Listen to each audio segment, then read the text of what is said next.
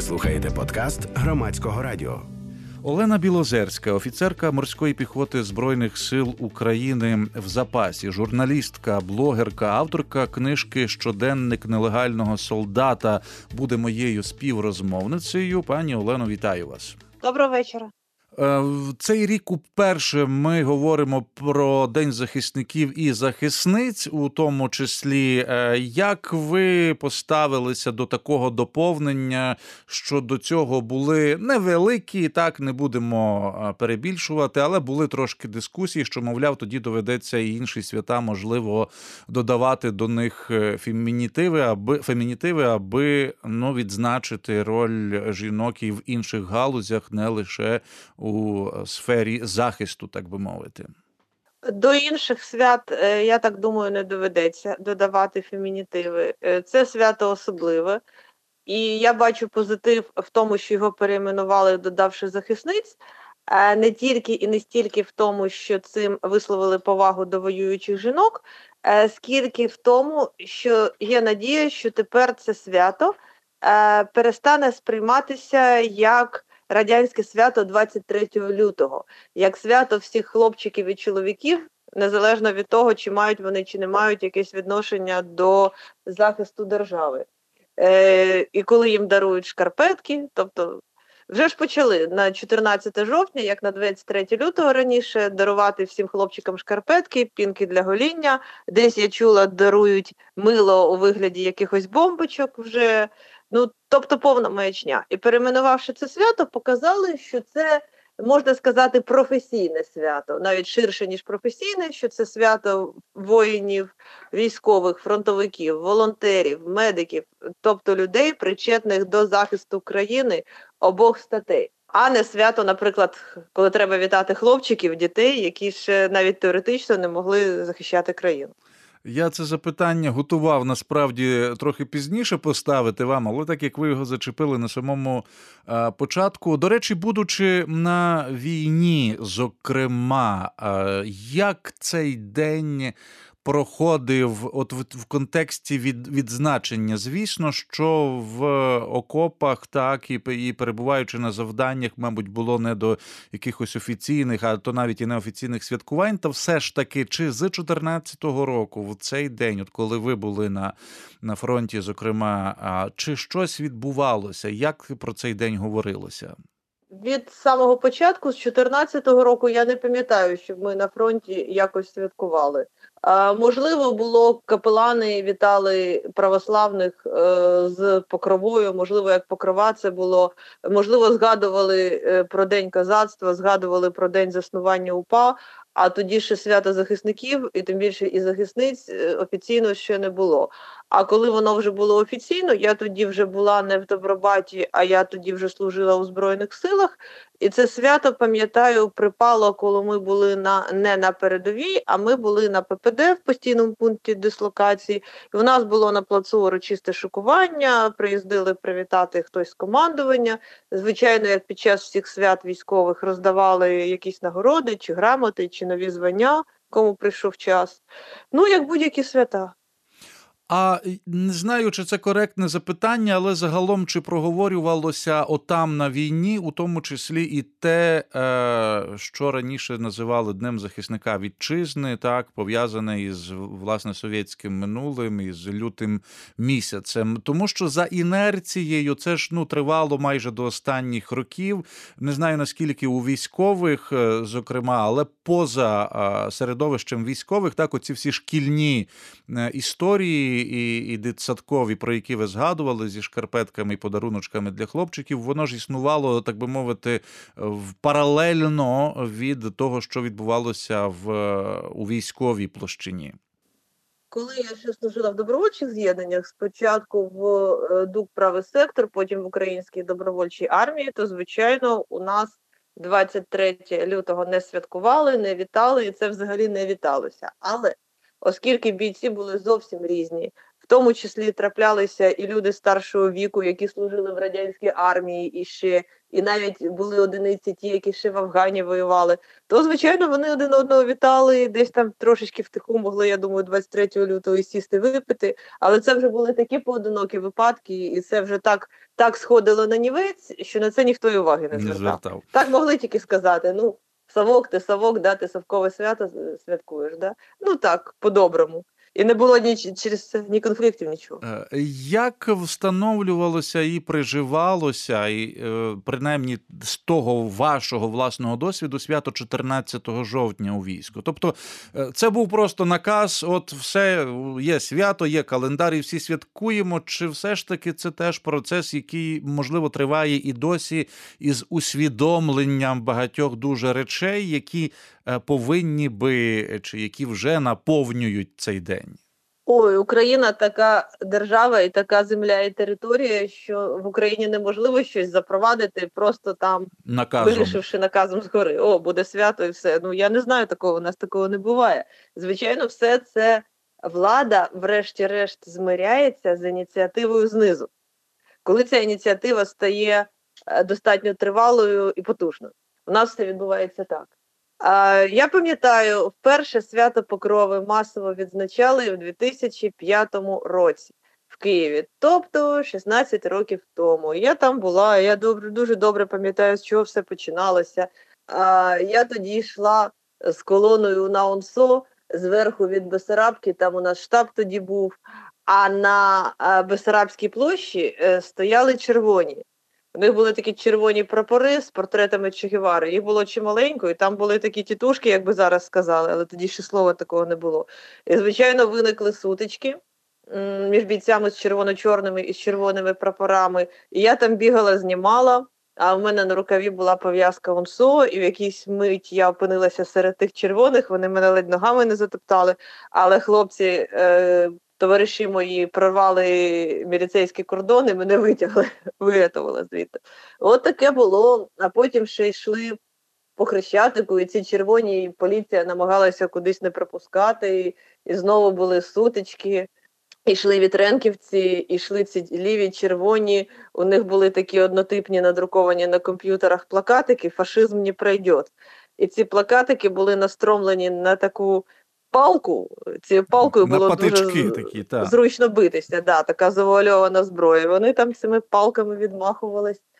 От е, весело було і не один рік. Я не пам'ятаю, чи в п'ятому, чи в шостому році Майдан був зайнятий цією наволочю, не побоюся сказати, газорубльовою. І ми стояли, їх охороняв міліцейський кордон, а ми стояли під тим кордоном і прямо під тим, не доходячи трохи на Майдану, до, не доходячи трохи до Майдану, в кінці Хрещатику, певніше на початку Хрещатику, був кордон міліції, і перед цим кордоном священики православні, греко-католицькі правили службу. Їх охороняли хлопці з патріотичних організацій. От, все це було. А в 2008 році то зробили таке гарне камуфльоване, камуфльовану таку ходу. е, Бійці патріоти України, всі в камуфляжах були. А, і вони спробували піти якимсь маршрутом, який не сподобався поліції, всього лише піти на Майдан. І там було велике побоїще, їх там всіх запакували, склали в купу, і після того проти деяких хлопців порушили карні справи. Я там ще, здається, на суди ходила. Тобто, це була така постійна боротьба, е, постійна боротьба, і поступово, поступово, поступово. А потім наші, е, як дехто ще ілюзорно їх вважав е, старшими братами, розставили всі крапки над «і». Тобто почалася війна. І вже владі, навіть якщо вона ще на той момент була, можливо, трохи проросійською, їй стало нікуди діватись. Їй довелося зробити вибір.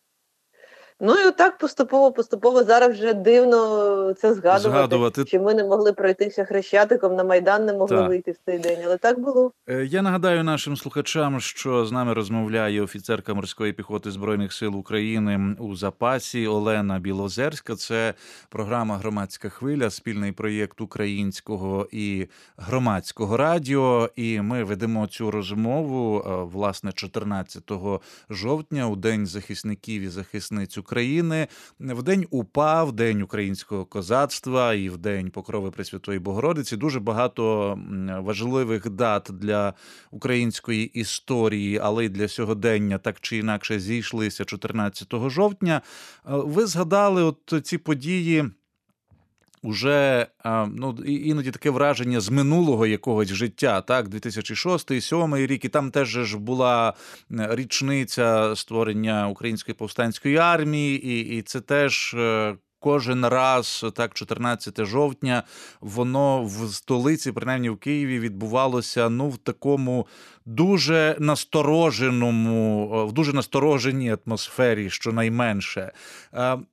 Про що тоді були е, ці невеликі насправді порівняно з теперішніми акції, і я не знаю, чи коректно, мабуть, коректно казати і небезпечні, тому що сподіватися на захист від е, тодішньої міліції, правоохоронних органів е, ну не доводилося особливо. Е, Особисто я ну це некоректно мені переповідати якийсь там власний досвід в цій програмі конкретно, але був і свідком, і учасником таких, на жаль, неприємних моментів, от саме в цей період, десь 6, 7, 8 рік. Про що були ці заходи? Е, Ці заходи поступово, крок за кроком, е, продавлювали перед суспільством і перед владою про українську позицію. Ось про що були ці заходи. І такі продавили, бо я три хвилини тому згадувала тих самих лівих, тих самих вітренківців, е, тих самих всіх цих ворогів України, і де вони зараз. Тобто є надія, що і наші нинішні вороги будуть там само, правильно? Ну, е, вони не в інформаційному полі, але це не означає, е, що їх немає. Або точніше, вони не в офіційному, може, інформаційному полі, тому що інтернет зараз дозволяє ну, використовувати і працювати з публікою набагато більше і ширше, ніж це було навіть там років 10-15 тому. Вони сидять під лавкою і звідти гавкають з-під лавки, і все. Кого нема в інформаційному полі, е, того немає взагалі. Боротьба, боротьба зараз в основному. Там відсотків на 80 ведеться в інформаційному полі. Хто там домінує, той домінує над розумом, над поглядами людей. Це найважливіше. Хто складав кістяк е, тоді е, оцих е, заходів на 14 жовтня? От ми говоримо там про другу половину нульових, так і початок десятих років. Е, Це були кияни. До речі, от наскільки активними були, зокрема, кияни в організації подібних заходів? Чи це була така всеукраїнська переважно акція, яку підсилювали у тому числі люди, які приїжджали з інших міст від Харкова до Львова, від Одеси до Чернігова? Ці організації робили не люди з, з окремі за якоюсь там географічною ознакою походження кияни чи львів'яни без різниці. Е, Ініціатором е, двигуном були патріотичні організації. На той момент е, УНАУНСО, ВО Свобода, ті самі патріотівці, багато інших організацій, нікого не хочу образити, не згадавши. А і в ці організації, звичайно, входили люди і кияни, і не кияни, і звідки завгодно, і зі сходу, і з заходу, звідки завгодно входили люди. А потім, коли ці марші почали ставати вже більш масовими, то звичайно на них запрошували всіх бажаючих. Виходили кияни, як причетні до цих організацій, скоріше причетні, ніж не причетні. Так і люди приїздили з регіонів. Це була абсолютно всеукраїнська акція. Ніколи такого не було, щоб переважали люди з якоїсь там з якогось регіону, там з Києва чи з Львова. Такого я не пам'ятаю. Е, Це завжди були всеукраїнські акції. Е, Які а двигуном були ці всі патріотичні організації і їхні симпатики, які можливо е, ну не входили туди офіційно, але е, дуже добре орієнтувалися у всіх цих патріотичних тусовках. Я нагадую слухачам, що з нами розмовляє Олена Білозерська, офіцерка морської піхоти Збройних сил України в запасі, журналістка, блогерка, е, авторка книжки Щоденник нелегального солдата. І ми в програмі Громадська хвиля. Це спільний проєкт українського і громадського радіо. До речі, ми про книжку вашу говорили два роки тому. Вона побачила світ. Е, Так, перше видання побачило світ а, вос... да, рівно два роки тому, на День захисника, е, приблизно в 19-му році. Потім було друге видання, доповнене і виправлене. І зараз вже обидва видання, обидва наклади розійшлися, вже і наразі немає. Так, і буде будете ще одне видання робити, чи поки невідомо. Е, Наразі поки що не планую найближчим часом, а там буде видно. Я думаю про електронну книжку і про аудіокнижку, але це ще так трошечки у віддаленій перспективі. Чому? Тому що зараз я закінчую другу книгу. Це певною мірою продовження. Ну, книжка називалася Щоденник нелегального солдата, і вона охоплювала період, коли я була снайпером у нелегалізованих е, добровольчих з'єднаннях, звідси і назва. А друга книжка включає той період, коли я вже служила як офіційний легальний військовослужбовець, офіцер морської піхоти Збройних сил України. Е, Така сама, можна сказати, документальна книжка, така сама правдива, без вигадок. І я сподіваюся, що вона вже скоро побачить світ. І через це я зараз ну, не планую найближчим часом повертатися до першої, а там побачимо. Е, Друга книжка, вочевидь, матиме і певні, ну даруйте за це слово купюри, в тому сенсі, що е, ну так чи інакше, ви, мабуть, обтяжені і обмежені державною таємницею, військовою таємницею. Чи ні? Чи це про історії людей переважно, тому ви цілком вільні у описі подій і ситуацій, про які йтиметься в книжці? Е, Купюр не буде, купюр не буде, тому що е, ну розумієте, купюри, принаймні, якщо велика кількість купюр, то це вже ну це вже загальна правдивість інформації від цього страждає. Я не хочу робити купюри, а деякі моменти, е, про які ну які вже зовсім не можна, я планую змінити імена. Чи ви радитеся з усіма героями своєї книжки? Ну про те, можливо, як вони можуть сприйняти чи не сприйняти, е, що вони стали такими героями у вашій книжці? Коли я робила першу книжку, там у мене ж всі герої е, під своїми справжніми іменами, прізвищами, навіть роками народження, фотографіями, позивними і так далі. Все, все, все жодного вигаданого слова. Звичайно, все це було зроблено з їхнього дозволу. І всі вони дали, ані трохи не сумніваючись, на це свій дозвіл. А там, де я, наприклад, буду міняти їм імена, то там я вже не зобов'язана радитись і просити чогось дозволу на це. А читачеві йому ж все одно е, прізвище героя, припустимо, Сидоренко чи Федоренко, його цікавить сама ситуація. І для того, щоб повністю правдиво розповісти про цю ситуацію, щоб читач мав повну уяву про неї, іноді буває краще змінити прізвище. Як ви зараз самі е, дивитесь, е, не те, що оцінюєте, а швидше сприймаєте і відчуваєте оці події 14-15 років? Бо вочевидь, що е, навіть наше суто емоційне сприйняття вже того часу, воно вже інше. Через багато причин, у тому числі, мабуть, через певну конструкцію нашого мислення, відчування і збереження пам'яті про це все. Тобто, чи відчувається е, вже вами, зокрема, як учасницею безпосередньою тих подій, а не як нами, хто, так би мовити, в тилу, що це вже е, історія недалека, не 100, 200, 500 років і не 50, але це вже десь, е, от це вже є в книжці. От таке враження, що ти на це дивишся, як на певні події, е, фіксовані в підручнику історії. Однозначно відчувається, що це історія. Е, І я дуже рада, що я її зафіксувала до закінчення війни, е, бо пам'ять людська затирає багато елементів. Але ви знаєте, коли я була там, коли я це все робила в реальному часі, я так само знала, що це історія. І, можливо, тоді це враження, що я свідок, який знаходиться в епіцентрі історичних подій, і не просто свідок, як бувало раніше, коли я була журналістом в епіцентрі гарячих подій, наприклад, на Майдані, і всіх акціях, які були передумовою Майдану. А тут я вже безпосередній учасник історичних подій. Я це все відчувала дуже гостро і намагалася кожну хвилину фіксувати для нащадків.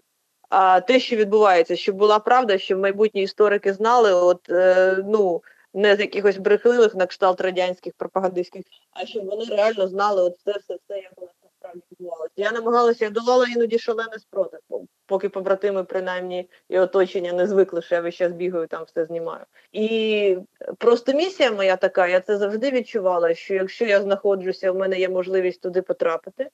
І я вмію, наприклад, писати, знімати, якось це фіксувати. У мене на це руки треновані, навіть не мізки, руки в першу чергу. Тому що е, коли мене в 15-му році вибухом викинуло з будівлі, я будівля палала, в ній детонував боєприпас, я бігла звідти, е, потім мене вибухом викинуло, була контузія, розрив зв'язок на нозі. Е, Що я з собою взяла тоді? Я не взяла документи, гроші, якесь цінне спорядження, якісь особисті речі, я про все забула. Я взяла зброю, дві свої відеокамери. І ці відеокамери я десь на бігу примудрилася ще й вімкнути, вони те все зафіксували. І я не знаю іншої людини на війні, я маю на увазі військової людини, яка в подібній ситуації, по-перше, взяла б камеру, по-друге, примудрилася б її вімкнути.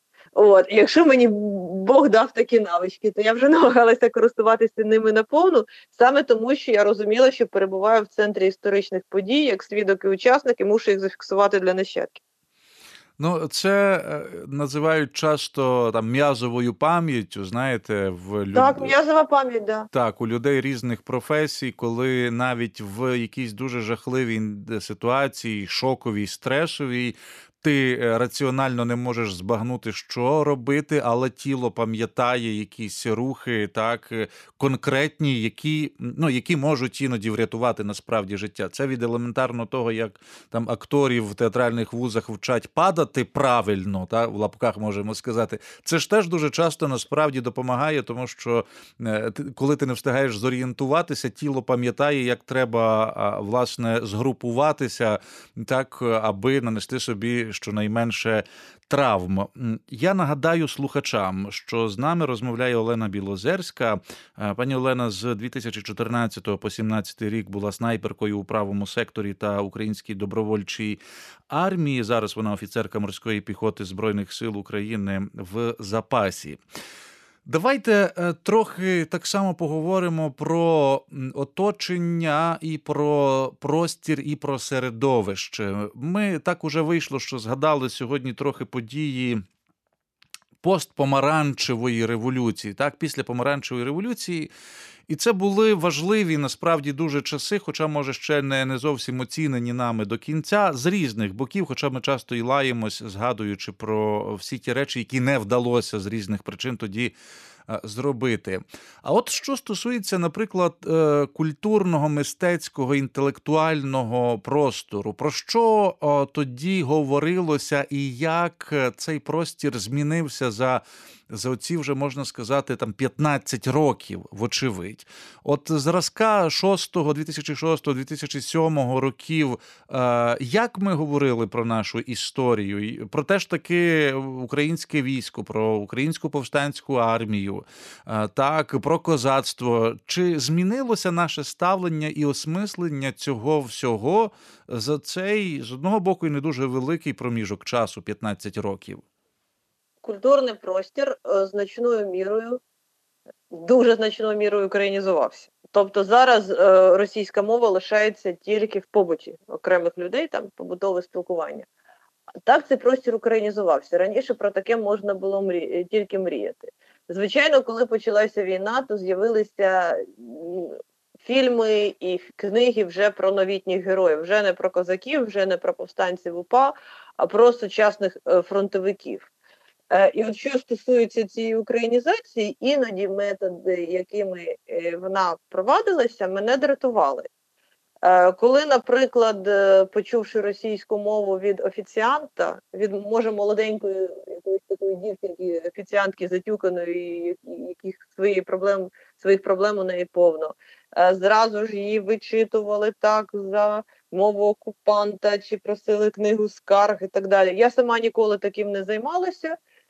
І мені це було ну, іноді навіть неприємно, коли я бачила ці методи. А потім я побачила, що вони дають результат. От, Що вони дають результати, що мета виправдовує засоби. І так само продавлювалася ця українська мова і витіснялася російська. Е, Я проти російської як мови, як і проти інших мов нічого не маю, але якщо їй давати в Україні вільний розвиток, трохи її не притримувати і тро, і не давати квоти українській, то російська мова, звичайно, як мова більшої кількості носіїв, просто українську витиснить. Я це все чудово розумію. І в принципі я радію цим процесам. і бачу, як, наприклад, провінційні міста центральної України, які ще 15 років тому були здебільшого російськомовні, зараз там російської мови не почуєш. Тобто виростає нове покоління, а це ж реально нове покоління виросло за ці роки. Помаранчева революція коли була? 17 років тому. І це вже повністю нове покоління народилося і виросло. І вони вже україномовні, і це без сумніву позитив. А як ви про це говорили, якщо говорили із своїми колегами е, військовими, зокрема? Тому що дуже часто в в контексті мовних е, дискусій в Україні в останні роки з початком чи з новою фазою російсько-української війни, так з 2014 року, ця е, ця розмова ну, була підкріплена дуже часто, так, або супроводжувалася, в тому числі аргументами, мабуть, і слушними, що на війні Україну захищають, у тому числі і люди, для яких е, російська мова є рідною. Чи говорили ви і там на війні, я маю на увазі на ці теми із колегами, і, можливо, вже от е, і тут, у тому числі в Києві? Коли я вже там кілька місяців побула на війні, то я пост в Фейсбуці зробила приблизно такого змісту, що от як дивно, от ми правий сектор, да, е, найгірша лякалка російської пропаганди, медіа лякалка, російська пропаганда зве нас фашистами, нацистами. А от як дивно, в правому секторі воюють люди всіх національностей, які представлені в Україні, і навіть деякі іноземці, які приїздять за кордону, маються на увазі іноземці далеко не нордичної зовнішності, в тому числі. І багато російської мови, тобто її було навіть в правому секторі, її було якийсь період більше ніж російської мови було більше ніж української.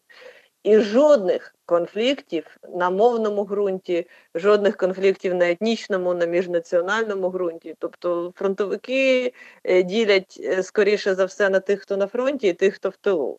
Якісь такі міжетнічні чи мовні конфлікти. Ну я жодного разу там на фронті з таким не стикалась. Ну, але загалом розмови на цю тему велися. Ну, суто, може, е, такі навіть не дискусії. А з точки зору того, що час від часу в медіа ця тема підігрівається, вона вибухає дуже часто. І, вочевидь, це на нас теж впливає в нашому повсякденні, що ми реагуємо на те, що нам продають чи пропонують з умовного телевізора. Ви розумієте, на фронті дуже мало обговорюється того, що обговорюється в медіа в тилу. Там може навіть і не знають, а якщо знають, то не приділяють великої уваги цьому. Е, там обговорюють, ну крім звичайних тем, там про дівчат, наприклад. Е, от в моєму підрозділі постійно говорили про військову історію, про різні випадки на війні, про зброю, про те, як її можна проапгрейдити, тобто вдосконалити, про якісь навички, про те, як підвищувати свою. Е, кваліфікацію, так по-науковому mm. кажучи, такі речі цікавили. А такі теми до курйозів доходило. От в українській добровольчій армії е, тривалий час був єврейський підрозділ. Туди зібралися євреї з різних добробатів. А очолював його Макс, е, колишній рабин. Він з початком війни, в 2014 році, в Дніпрі він жив. Він ну не знаю, чи можна так сказати, склав з себе духовний стан рабина да, і пішов воювати. І потім він очолював цей єврейський підрозділ. І вони створили Бандерівську синагогу, там реально був рабин, вони там молилися. Е, не всі з них були від початку релігійними євреями, але вони ну, намагалися вивчати юдаїзм. І там на стіні висів прапор, червоно-чорний бандерівський прапор е, з шестикутною зіркою Давида на ньому, теж червоно-чорною. І це був типу от, офіційно у них висів. І коли я зробила репортаж е, про службу в цій бандерівській синагозі, е, як перепрошую, підгорало у ватників, ну, це було любодорого, це неможливо було відірватися, е, який у них був когнітивний дисонанс. От, е, І це просто було супер. Вони собі не уявляли, як таке можливо. Але я так думаю, що ці євреї трошечки це і зробили для того, щоб потролити ватників. Бо в побуті так самі для себе ну не було у нас ніяких таких розмов. Нас цікавило, як воювати і перемогти, а не якісь такі е, більш загальні, скажімо, речі.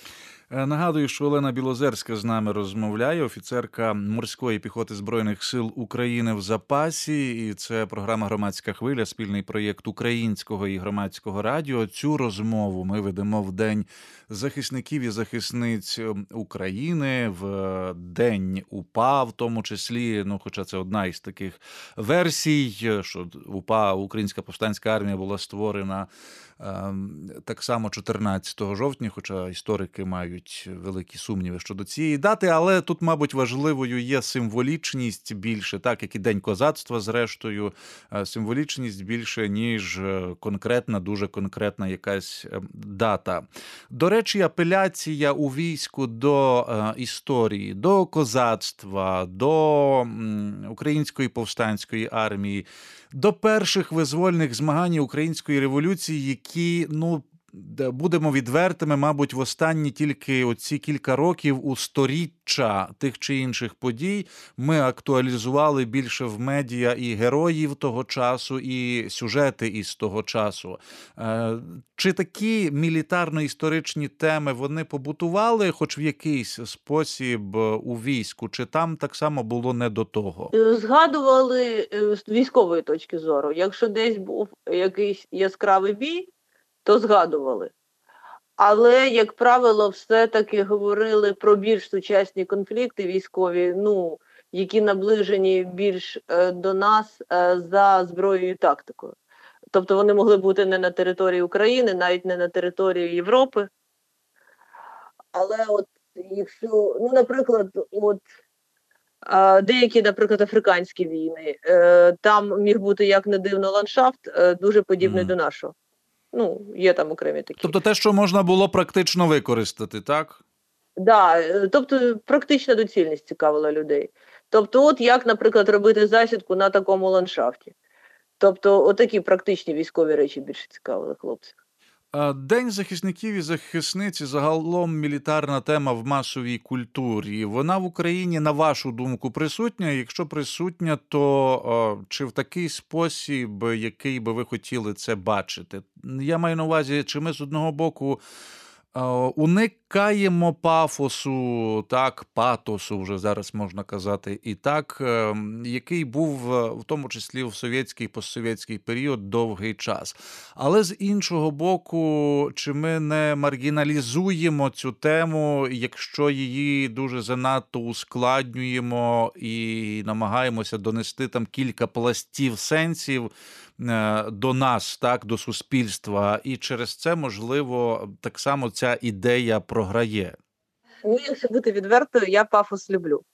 У мене іноді навіть щемить всередині і сльози на очі навертаються, коли читаю якісно написаний пафосний текст. Е, Він б'є по емоціях, е, я не бачу в тому нічого поганого. Я брехню не люблю, а до пафосу я ставлюся нормально. Щодо мілітарної культури, е, до початку війни вона була у нашого суспільства нульова. А коли почалася війна, то суспільство швидко почало мілітаризовуватись, і зараз її, я не можу сказати, що вона присутня, але ми на шляху, десь е, на початку цього шляху, я б зараз сказала, до створення мілітарної культури. Е, чому її немає? Тому що, от, наприклад, деякі е, колишні фронтовики тягнуть е, з передка в тил невідомо навіщо зброю. Потім ця зброя десь там в неположених міста, місцях стріляє чи вибухає. Е, Це все прояви, класичні прояви відсутності мілітарної культури. А потім е, ознака високого прояву мілітарної культури це, звичайно, дозвіл е, людям, всім дієздатним, дорослим, несудимим на нарізну короткоствольну зброю. У нас цього цим ще й не пахне. Я не знайома з останніми опитуваннями, але от перед цим не пам'ятаю, може в 16-му році було опитування, і за дозволи за дозволи на короткостволи проголосувало 11% населення. Отака ганьба. І тоді е, багато хто зробив собі такий шеврон ромбіком, такий ідентифікатор, на ньому цифра 11%. І носили. Це була ознака своїх. Я свій, да. Привітався, потис руку, далі пішов людині з таким шевроном. Тобто, це теж свідчення низької мілітарної культури. Ну, це така складна тема, про яку можна казати дуже довго. Пані Олено, це, це тема, до речі, яка, мабуть, дуже рідко зринає в розмовах про захист країни. Так, бо ми ми кажемо, захист країни. У нас є Міністерство оборони, у нас є наше військо, авіація, флот, е, які не які щось краще, щось ми модерніз, модернізували е, дуже серйозно за останні роки, і і якісь частини ну насправді зараз є на рівні там світового, так е, на, на рівні світовому а щось можливо не дуже. Але з іншого боку, якщо йдеться про цей локальний приватний сенс е, захисту. В чому, мабуть, є сенс держави, що громадянин, так ну звісно, ця апеляція може до античності не зовсім коректна в 21 столітті, але ну великою мірою нашим обов'язком є в тому числі утримувати нашу державу не лише економічно, так культурно е, підживлювати, але і, і захищати кордони. Тобто, ми насправді про цей приватний контекст говоримо дуже мало чи ні? А що саме ви називаєте приватним контекстом? Приватний я маю на увазі, що не військовий так, коли йдеться про захист, а, те, що ви кажете про так. володіння зброєю, так. бо ми часто говоримо про Швейцарію, посилаючи, що ось, мовляв, раз, два, три сейфи, і, і, і всі люди там озброєні, чи велика кількість людей. Так, і дуже багато зусиль треба було б е, інформаційних, в тому числі, приділяти теробороні, тому що вже і закони приймаються, і тероборона де-факто існує. Але поки що з того, що я бачу, тільки деякі підрозділи тероборони реально добре працюють, виховують людей, навчають їх е, військовій науці. А в дуже багатьох е, пунктах місцях це профанація. Тобто, треба теж, мабуть, через цю тероборону цивільним людям прищеплювати мілітарну культуру. Та й просто через суспільство, та й навіть з дитинства через садочок, тобто, коли дитина ще чи школяр, чи дитсадківець ще навіть теоретично не можуть мати право на зброю, вони вже повинні щось про неї знати, вже знати основні правила поводження зі зброєю. Хай це буде поки що іграшкова зброя. Я виховувала так наступне покоління. А, а, А де тут межа і чи є ця межа десь? Ну я перепрошую, так, але щоб ми не перетворили це в той совєтський варіант е, мілітаризації, так і з дитячих садків там підготовки до того, що на нас хтось буде нападати, або на умовний Гітлер е, Гітлер-Югент, так як могли би теж закинути е, подібні пропозиції. Тобто, чи чи мало би бути, як би це мало бути опрацьоване, щоб цей захист і розуміння усвідомлення захисту країни не переростало у відверту мілітаризацію усіх галузей нашого життя? Звичайно, має бути баланс. Треба дітям давати не тільки якісь військові знання, але й знання з галузей там математичних наук, гуманітарних наук, культури і все таке. Але, по-перше, все-таки зараз іде у нас війна. І, судячи з усього, закінчиться вона не завтра. І це дуже прикро казати, і прикро навіть про таке думати, але цим маленьким дітям дуже ймовірно ще прийдеться повоювати. І треба думати про те, щоб вони це вміли робити фізично і психологічно, і щоб у них при цьому, щоб вони були до цього готові, щоб у них не було стресу і так далі. От, Бо я пам'ятаю, в моєму найпершому бою, наприклад, ішов хлопець і стріляв вгору. Ішов і стріляв. Чого ти стріляєш вгору, бо я не можу стріляти в живу людину. От, так от, щоб такого не було. От. А що стосується всяких піонерів і гітлер-югендів, то там вже ідеї були злочинні. Що погано в гітлер-югенді? Насамперед злочинні ідеї, які там втовкмачували дітям в голову, а не те, що вони там проходили якусь підготовку, я так думаю. Чи ви зустрічаєтесь із дітьми, з підлітками, можливо, в школі, а можливо, вас запрошують кудись як е, військову з розповідями, в тому числі, можливо, це якісь діалоги, запитання, відповіді? Запрошують, іноді зустрічаюсь, не часто, можливо, потім буду частіше. Ну, Тому що спочатку я була на службі, а потім, е, коли я демобілізувалась, то вже почався карантини всі ці почалися. І всі ці заходи були дуже обмежені. Тому я не встигла так вже багато з дітьми поспілкуватися, але сподіваюся, буде ще. Між іншим, на це перед цим святом е, був. Прикольний в лапках, а насправді сумний випадок, е, коли мене запросили саме до дітей розповісти дітям маленьким першачкам, е, розповісти про свято захисника, про наших захисників і захисниць. Е, і я погодилась, і стали ми вже узгоджувати коли що по часу. А потім та людина, що мене запросила, і з сумом повідомила, що керівництво школи злякалося, мабуть, всіх цих заходів і вело терміново у школі карантин. І всі заходи скасувало. От. Маленькі начальнички, справа в тому, що ці ж маленькі, дуже маленькі начальнички, вони не знають, хто переможе. Вони не знають, чия візьме. І думають, як та баба в церкві, що ліпила свічку і Богу, і чорту. І казала, нікуди ніколи не знаєш, куди після смерті попадеш, то треба всюди приятелів мати. І от вони себе ведуть е, так само. Був кумедний випадок, розкажу вже. Е, це дітей не стосується, це стосується шкільної бібліотеки. Волонтери в місті Умань е, придбали мою книжку Щоденник нелегального солдата і подарували Уманській шкільній бібліотеці. Е, Ті з великою вдячністю прийняли, зробили фотозвіт, як вони приймають цю книжку, і розмістили на сторінці бібліотеки. Наступного дня директор школи зателефонував е, цим волонтерам і попросив їх забрати книжку назад, аргументувавши це тим, що шкільні бібліотеки будуть закривати, і цю книжку просто вже немає де тримати. Якщо її не заберуть, то вони будуть вимушені її знищити. От. Тобто, ясна річ, що там відбулося. Якийсь зрано, горано, як вони там називаються, дрібний начальничок, побачив, що книжку правосічки там подарували в шкільну бібліо- бібліотеку, ой, лишенько, зняв слухавку, подзвонив, натиснув і готово. От. Ви про це говорите з, з, з іронією певною, але ну це ж образливо, мабуть, щонайменше. Особисто від мене, як від людини, такі штуки відстрибують. Повірте мені, я в інформаційних війнах майже 20 років. От, але я визнаю і бачу, що для держави це шкода велика, і що треба трошечки їх максимально делікатно, наскільки це можливо виховувати. Якщо не виховуються делікатно, то може менш делікатно.